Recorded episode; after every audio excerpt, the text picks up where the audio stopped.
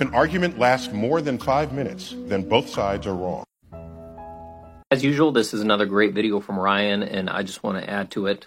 Um, yeah, there are a lot of complex, complicated issues out there. And by that, I mean there's lots of parts to them, lots of things that you really need to understand to understand the whole issue. And honestly, doing that well, figuring it out, understanding it takes some time, takes a lot of time.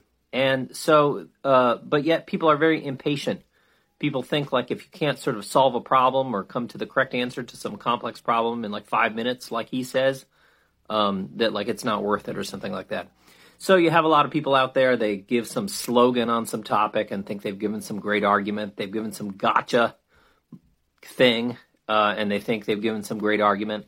No, lots of issues are really complicated. They take a long time to really understand. Honestly, science people should know this. He should know better, but um, you can know better too. Short Cast Club